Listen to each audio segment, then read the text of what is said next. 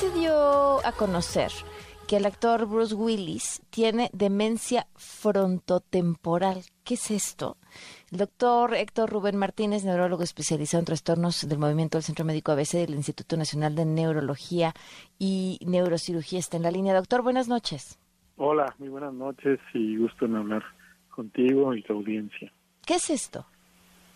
Esta es una condición degenerativa, neurodegenerativa, que produce un problema cognitivo, un problema de demencia que progresa y que si bien es cierto no es tan común como la más común de ellas que es la enfermedad de Alzheimer, quizá la más conocida de las demencias, es una enfermedad que afecta también eh, lo que somos en general, es decir, afecta la personalidad, la conducta, la memoria nuestra capacidad para ejecutar, para planear, para hacer, para eh, calcular, para leer en general nuestro lenguaje.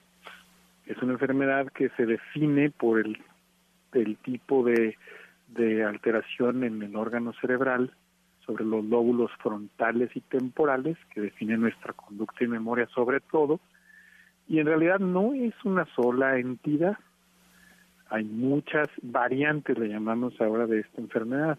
Representa el cuarto lugar de enfermedades que afectan a la cognición y a diferencia de la enfermedad de Alzheimer, se puede presentar en gente más joven como, como Bruce Willis. ¿Y se sabe la causa? diagnóstico, por cierto. Eh, se requiere eh, eh, a veces de médicos especializados en el tema para llegar a, a realizarlo y su tratamiento también es complejo. ¿Se sabe la causa y el tratamiento en qué consiste? Eh, la causa, eh, como otras enfermedades neurodegenerativas, por ejemplo, otra vez la enfermedad de Alzheimer, pues son muchos factores, ¿no? Algunos de ellos hay una causa genética puntual, es decir, un cambio en nuestra información genética que se deriva en esta enfermedad y eh, pero son la verdad la menor parte de los casos.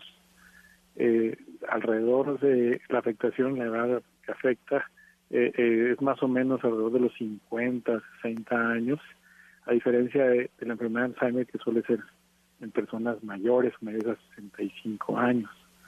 Entonces, eh, pues es un, es un verdadero eh, desastre neurológico por la edad tan temprana en la que puede afectar a, una persona. Claro. Doctor, pues muchas gracias por habernos acompañado y compartido esta información. Gracias a ti,